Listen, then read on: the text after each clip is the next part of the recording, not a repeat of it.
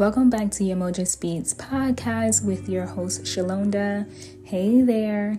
If a podcast about foster care, good, bad, and ugly, to share the reality of what foster care feels like from the perspective of the youth that were in custody, as well as aged out successful foster youth who do not get the recognition that they proudly deserve.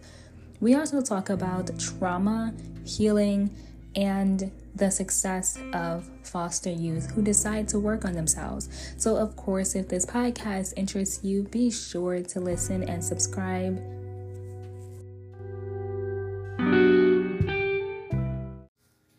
So, I know that I've been gone off the podcast for quite some time. Actually, I think this might be the second or third podcast out of the entire year. And honestly, I can say to myself that I have been completely swamped and I think emotionally overloaded with a lot of stuff, physically and mentally. So, I want to use this podcast episode to discuss like how the environment in which we stay in really affects our directions, the path that we are led to every single day and our focus. So let's jump into it. When we have a physically disorderly space that we're in, or a chaotic, emotionally chaotic space that we live in, it affects us and how we are able to focus and really align ourselves with what we know that we need to do, but we choose not to do. I found myself recently in a more procrastinating, distracting mode. And I know that I go through these ups and downs where I have a ton of focus and I do the things that I know is right and needed, and everything works out, and I'm balanced, and my priorities are in order. And then I go through a downward spiral where things are chaotic and confusing, and it really takes my focus off of the bigger picture. And I'm not constantly reminding myself of my goals. And so, when I'm not reminding myself of my goals, the day to day actions that need to be handled, well, they fall by the wayside. And so, I know for me personally, I need to look at the things and write down the things and constantly have these reminders for what my purpose is and the direction that I'm seeking to go into. And really take those days where I'm not feeling as driven and focused and allow myself to rest. Allow myself to really just sit in and accom- um, sit in the appreciation for my accomplishments and just rest in it and think about what have I done up to this point. And not think about the further future ahead of me and all of that because if I only stay focused on what I haven't achieved that's in the future that I know that I want to and I don't give myself credit for the now then I will always feel like I have to go through these loops and processes where it's an up and down type of thing. But also, I just heard, or maybe another podcast, or maybe read something, and it the post said that you know, I have some days where I clean up the house, I do four loads of laundry, do the dishes, mop the floors, fold all the clothes, do my business, make sure the kids are good. And then other days, I drop it. I don't do nothing and I just watch TV and I just want to lounge out. And I'm like, yo, that is so true.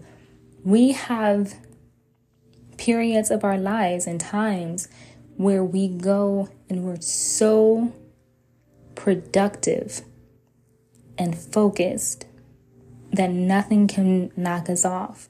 We have everything in line.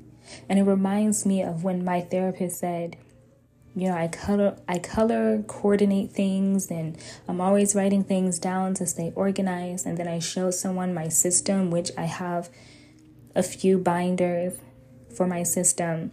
And I always go through, you know, the duties and tasks that I have to complete. And I just like the fun of checking them off. And sometimes I like the fun of just seeing different colors. And that is more productive.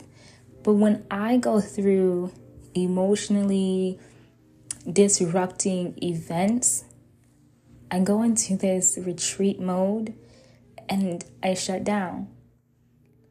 And I was recently telling someone this, like, yo, I know I'm a self reflecting person. So I know that I shut down. I know that I allow things to get so chaotic. When I look at it, I'm like, I want to do something about it. I really do. But I cannot bring myself to do it until I sit down and do it.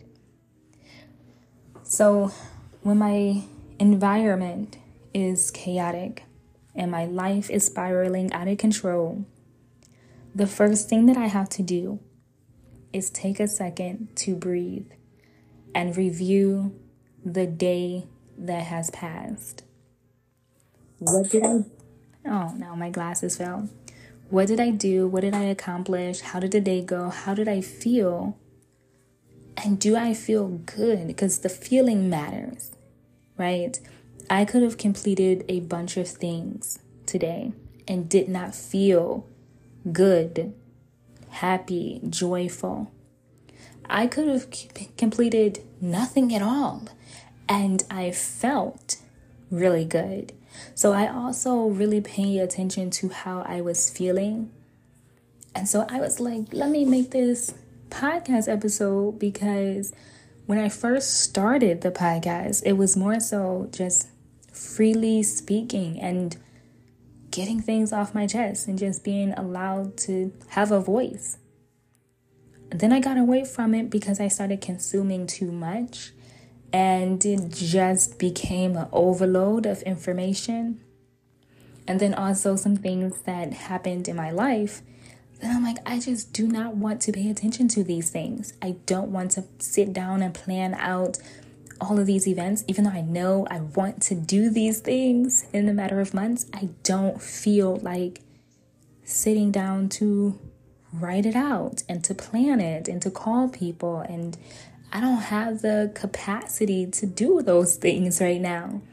And so the first thing that I had to do was cut off the distractions like my TV. And I needed to sit down and breathe and just take a second to think about my day and reflect over my day instead of allowing myself to just fall asleep and just say, well, the day is over, forget it. Because the next day is going to come. And if I did not deal with what was bothering me the previous day, it will always spill over into the next. So I just I just took some time to think. I had to stare myself in the mirror I had to look at my reflection and really think about my actions over the past like month and where I am right now. And then I go back and I look at my goals. Everything that I wrote down at the beginning of the year and how focused I was and what I wanted to do. And to remind myself, like, it's slowly coming together, but I'm not hitting the timeline and the time frame that I had wished. And things seems like it's slipping away from me. It's not obviously because I have control over that. But I'm not I'm not in the right emotional, enthusiastic, energetic set of I don't know, mindset to really accomplish it.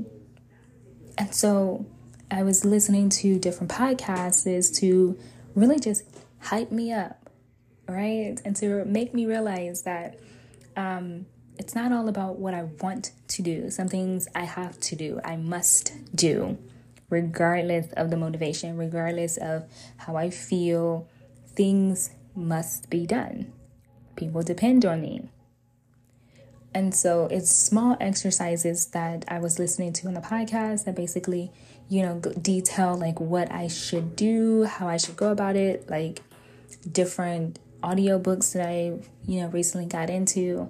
And I'm like, yo, yeah, that's that's awesome. I should be doing those things. But since I'm mostly listening to the audiobooks while I'm on the go, I usually do not sit down and do the activity. But I think that I will. And I'll share the activity with you when you feel like you have a chaotic environment. Clean up the environment. We, if our minds are cluttered, our physical space, let's put like this if our physical space is cluttered, our minds represent that. And I always had this this connection with us where my it, my physical environment is chaotic, it's in shambles.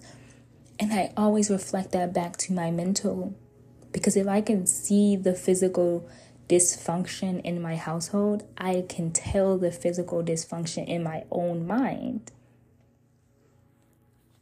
That does not mean that because I see it, I do something about it all the time. Sometimes I like to sit in it. I like to sit in my mistakes. I like to see my errors and really address it because if I push over it and bypass it and act like it didn't exist and it didn't happen, well, it only happens again. Because I didn't address it today, so it shows up tomorrow. The physical mess is still there. The mental mess is still there. Because if I'm distracting myself away from, let's say, cleaning my house or sending that email or writing my book or calling up people that I need to call up that it, I'm responsible for, I have that job role, then guess what?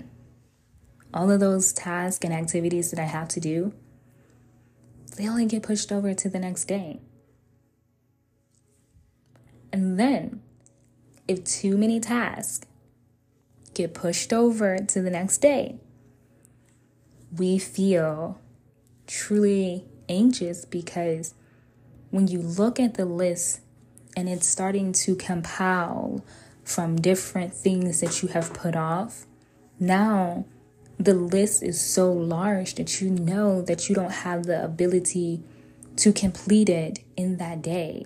And so you have to break it down. I know for me, when I know that there is a task to be done and it's a lot of moving parts, I have to work on one individual part and to, to complete that thing before moving on because my mind do not work on this multitasking type of feel where I can just easily jump to a next thing and a next thing and a next thing. Like, no, I need real focus. And then when someone is talking to me and they telling me all the things that I have to complete, I have to write these things down. And for some things that can be done really quick, if I don't do it immediately, I forget. And I want to relate this back to like physical environment. So when I'm in a rush and I drop something on the floor, it literally only takes a few seconds to pick it back up.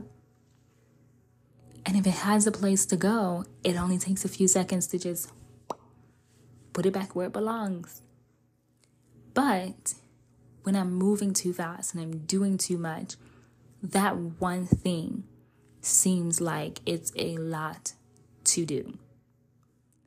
And then that one thing becomes two to five to 10, knocking things over, putting things in the wrong places, and then having to reorganize it and put it in its place. And that takes forever. Not just with physical stuff, but mental and emotional things as well if we bypass our emotions and we bypass our tasks and responsibilities that we have to do, we might do it once. Once may turn into five, five into 20, And then we're looking at all the things that we have to take ownership of and responsibility for, and it seems impossible. And so we get overwhelmed. I'm speaking because my own personal experience is leading me back to the same habits and things, even though I know consciously good habits, right? I know consciously of those bad habits. However, how do I connect my consciousness of knowing that I know I need to do the good habits to minimize the dysfunction mentally, physically, emotionally, spiritually? How do I make that connection? I don't have the answer. I'm still fig- figuring it out. I am still I am still figuring it out. But I also know that environment, environments matter. So having people in our environment and around us matters. It affects us. And the reason why I have not been as productive or focused and prioritizing is because a lot of the times I'm more affected by someone's energy and I like to take more time for myself. But I find myself still, even when there are times where I know that I can just find that five minutes to myself, I don't take the opportunity to really lavish in that five minutes. I'm looking to fill that five minutes up with something to distract me and to take me off of my path and my journey. And I ask myself, why? Do I not believe that I am important enough to give myself five minutes? Do I not believe that I'm strong enough to go through my emotions? And I have to ask myself these questions. And maybe if you're feeling like you're not really connecting your daily actions to your mental capacity of what you can reach and really, you know, fulfill and connecting to your path and your journey, I dare you to ask these questions. Do you think that you are important enough to stay focused for five minutes, to give yourself that time and space that you have given to so many other people? Can you fix one thing by slowing down and paying more attention? What is it that takes away from the things that you have that's going on, your responsibilities? Is it social media? Is it people? Do you have a healthy environment? Is it emotionally secure? All of the things that I have to ask myself. And then after asking these deep questions, I'm like, ooh, now what do I do with this information?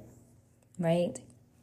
if I don't feel like I'm safe, if I don't feel like I'm focused, then I have to take action. Eliminating the people that are around me. I have gone, you know, months at a time without talking to people, or I give them a short time period, like, hey, I can talk to you for five minutes, but do not call me multiple times a day. Don't call me after a certain hour certain things like that, you cannot overstep your boundary with me. So I take it into account. Like, you can't overstep my boundaries. I won't allow it. And it has taken me some time to really hone in on my boundaries. And I have started reading the, uh, a book. I got an audiobook for that one. But I've been listening to my audiobook about boundaries. And the things that people do to try to push those boundaries. And then my responses to it. So I'm getting well prepared. And when I say healing journey, because I am on my healing journey, healing is not just one way asking yourself all of these reflective questions. It also means taking action, setting the boundaries to have that space for yourself, have that security for yourself. I must create security emotionally, physically, and spiritually within myself so that it gives off that vibration to people to let them know no, I won't allow you to do that to me. No, I will not allow and tolerate and tolerate this. Absolutely not. But it means that I have to do the reflective work and then take the action in order for something to change. So, yeah, changing my environment, changing the people that are in my environment, and really trying to put myself in a position where I would be in love with my life, in love with myself.